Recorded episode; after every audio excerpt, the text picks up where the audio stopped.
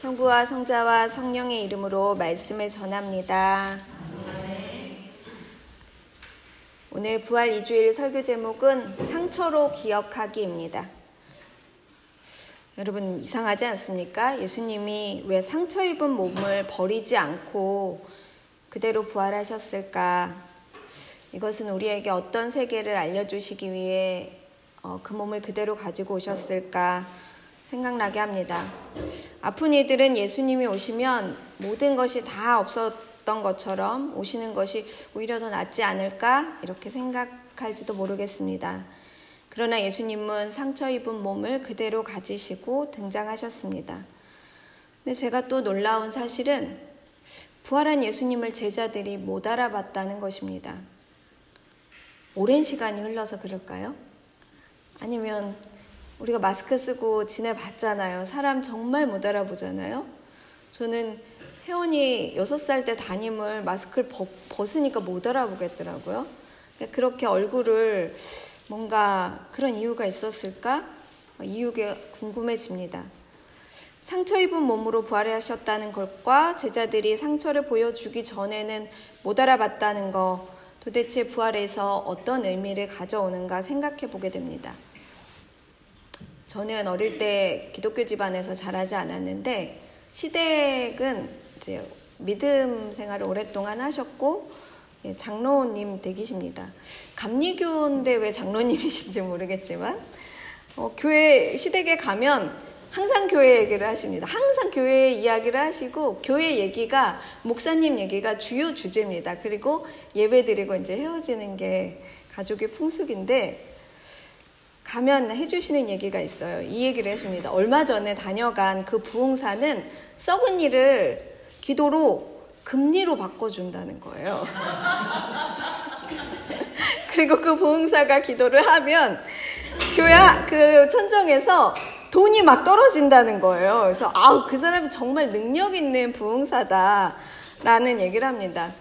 어, 제가 믿음 좋은 며느리 사제잖아요. 그래서 믿음 좋은 며느리라고 생각하시는데 거기까지는 제가 참지 못하고 뭔가 좀 이상한데요. 왜 금리예요? 그냥 성안이로 다시 회복시켜 주시면 안 되는 거예요? 왜 그게 금리가 됐을까요? 금이 더 좋은 거예요. 이러면 그때 이제 침묵이 가족들 사이에 침묵이 흐르고 뭔가 좀 이상하다. 그러네. 좀 이상하네. 가서 다시 물어봐야겠다 목사님한테 이렇게 이야기가 끝납니다. 음. 부활한 예수님은 상처 입었던 그 몸을 그대로 간직한 채 제자들 곁에 나타났습니다. 제자들은 공교롭게도 예수님을 알아보지 못합니다. 예수님이 부활하신 후에 얼굴이 더 잘생겨지셨을까요? 얼굴이 어떻게 달라졌을까요? 얼굴은 사실 신비롭게 오랜 기억을 남깁니다. 그래서 이름이나 그 사람이 어디 살았는지는 기억 안 나지만 우리 어디서 본 적 있지 않아요? 어, 만났죠? 막 이런 얘기들 많이 하죠. 꿈에서 만났나? 막 이런 생각을 하게 됩니다. 낯설지 않다. 내가 당신을 기억하고 있다. 라는 것입니다. 지난 주일에 오랜만에 임명수 클라라 어머님이 오셨습니다. 이제 아흔, 거의 다 되신 것 같, 아흔 셋이죠. 와. 너무 정정하셔서 깜짝 놀랐는데, 부활주일에는 꼭 나와서 가족들, 교인들 만나고 싶다고 직접 오셨습니다. 근데 인사를 나누시는 어, 그 말씀이 굉장히 인상적이었습니다. 제가 이제 나이가 많아서 이제 사람들이 오랜만에 오셨으니까 막 와서 인사를 하셨을 거 아니에요. 근데 이렇게 말씀하시는 거예요. 제가 이제 나이가 많아서 이름을 몰라요. 기억을 못해요. 그런데 얼굴은 알아요. 이렇게 말씀하시는 겁니다. 얼굴은 누구에게나 그렇게 기억에 오랫동안 남는 법입니다.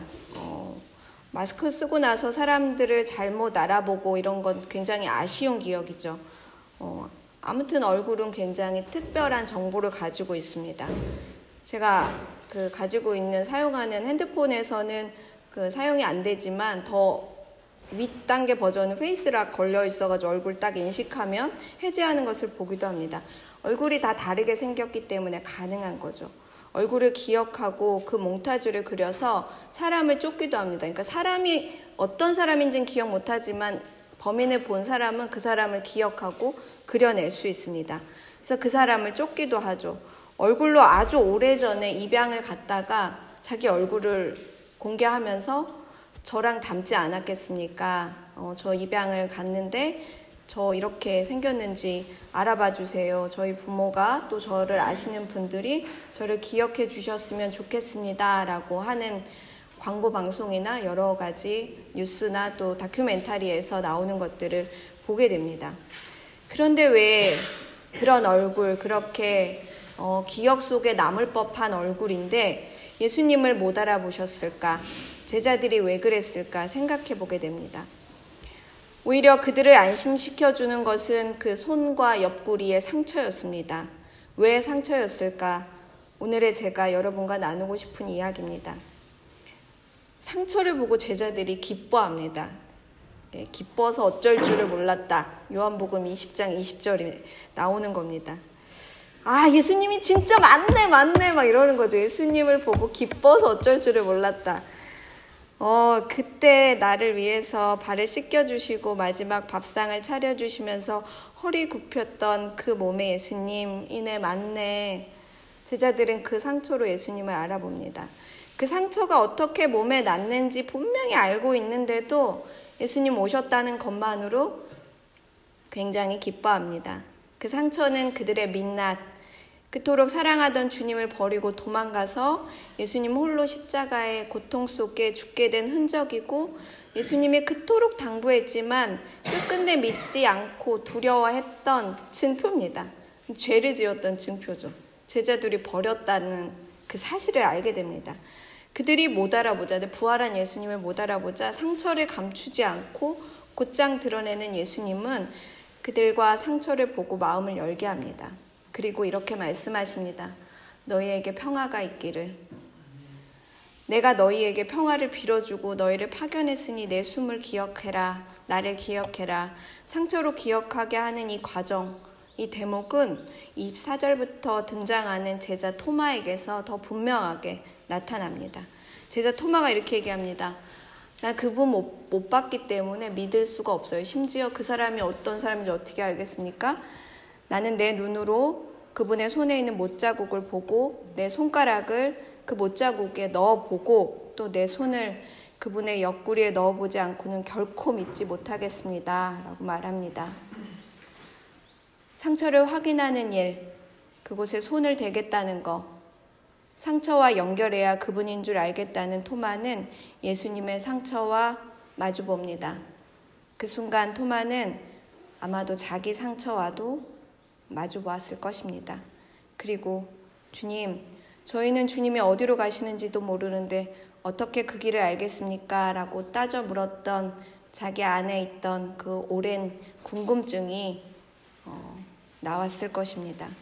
토마가 어떤 상처가 있었는지, 어떤 사연을 가지고 있었는지는 잘 나와 있지 않습니다. 하지만 분명 그는 예수님을 배신했고 다락방으로 갔고 자기 믿음을 저버리려고 했습니다. 예수님이 부활하셨다고 했는데도 믿지 않았습니다. 범민 속에서 주님 가시는 길이 어딘지 알려달라고 했고 심지어는 만져보지 않고는 믿지 못하겠다고 제자들에게 엄포를 줍니다. 제자들 친구들이 예수님 부활했어 라고 했는데 난 못 믿어. 나는 그런 거 믿지 않아 라고 얘기합니다. 제자 공동체에서 가장 먼저 떨어져 나간 제자가 유다였잖아요. 그쵸? 유다를 떠올린 다음은 유다 토마스인가 토마스 토마 앞에 유다가 붙거든요. 이게 농담이에요. 근데 이름이 겹치니까 유다 다음은 그럼 유다 토마인가? 이렇게 생각을 어, 하게 됩니다. 쌍둥이 유다 토마라고 자신을 밝히며 쓴 복음서 정경으로 채택되지 않았지만 막달라 마리아 복음서와 마찬가지로 예수 그리스도의 어록 113개의 어, 말만을 담은 책을 내게 됩니다. 부활을 직면한 제자들은 그렇게 강렬하게 자기 사연으로 솔직하게 어, 기억을 차곡, 차곡차곡 쌓아두고 글을 남겼습니다. 예수님은 토마를 더 확신에 차게 했고 현실에서 도망가지 못하게 했습니다. 상처로 기억을 되살린 예수 그리스도의 부활을 우리는 잊지 말아야 합니다. 분명 그분은 온전한 몸, 이전의 기억을 모두 지우고 실패하고 죽게 된 사연을 지우고 이렇게 나타나신 게 아니셨습니다. 부활하신 그분은 여전히 못자국이 남아서 우리들 곁에 있었습니다. 그리고 배고프다며 뭐 먹을 것이 없냐고 하시기도 하고 이전과 똑같이 허기를 느끼시기도 하셨습니다. 물고기를 구워서 예수님께 가져오기도 했습니다. 엠마오로 가던 그 길에서 두 사람들과 함께 종일 걷다가 밤에는 쉬고 식탁에 앉으셨습니다. 부활하셨는데 또 쉬셔야 됐어요. 부활하셨는데도 드셔야 했고, 부활하셨는데도 여전히 상처 입은 몸이셨습니다. 그 상처 입은 몸은 우리가 비로소 그분을 알아보는 통로입니다. 우리가 아프다는 거, 우리가 지쳤다는 거, 우리가 배고프다는 거, 우리가 의심한다는 것은 분명 그분의 부활과 함께 한다는 증거입니다. 그분은 우리를 그 상처로, 그 고통으로 모이게 하셨습니다. 자기를 확인시켜 주시고 우리를 그 상처로 불러 모으십니다. 한가운데로. 그래서 우리는 상처를 기억해야 합니다. 9년이 지났지만 이유를 모른 채 바닷속으로 사라져야 했던 저 304명의 이름을 우리는 기억해야 합니다. 그렇게 우리는 상처로 기억하기를 요청받았습니다. 이 부활이 우리에게 당도한 봄, 우리가 함께 예수 그리스도의 상처를 마주해야 하는 까닭입니다. 그 상처는 우리를 진짜로 숨쉬게 합니다. 진짜 평화에 닿게 합니다. 아무 일도 일어나지 않은 것처럼이 아니라 우리에게 일어난 일을 잊지 않고 그 기억으로 우리가 갈 길을 선택하기를 요청받습니다. 토마가 예수님께 고백한 나의 주님, 나의 하느님이라는 탄성을 우리의 소리로 울릴 수 있게 되기를 바랍니다. 그분의 상처를 만져봅시다. 그분은 순환 당하시고 다시 부활하셨습니다. 그 부활에는 거짓이 없고 늘 참만 있습니다. 우리의 발걸음은 진실을 향해 갈 것이며 그 길에는 어린 이웃들이 연약한 이들이 이유도 모른 채 다시 죽어가는 일은 없어지는 그런 날이 되기를 소망합니다. 우리 모두가 이 상처가 평화의 메시지로 도착하기를 다 함께 진심으로 기도하는 하루가 되시기를 바랍니다.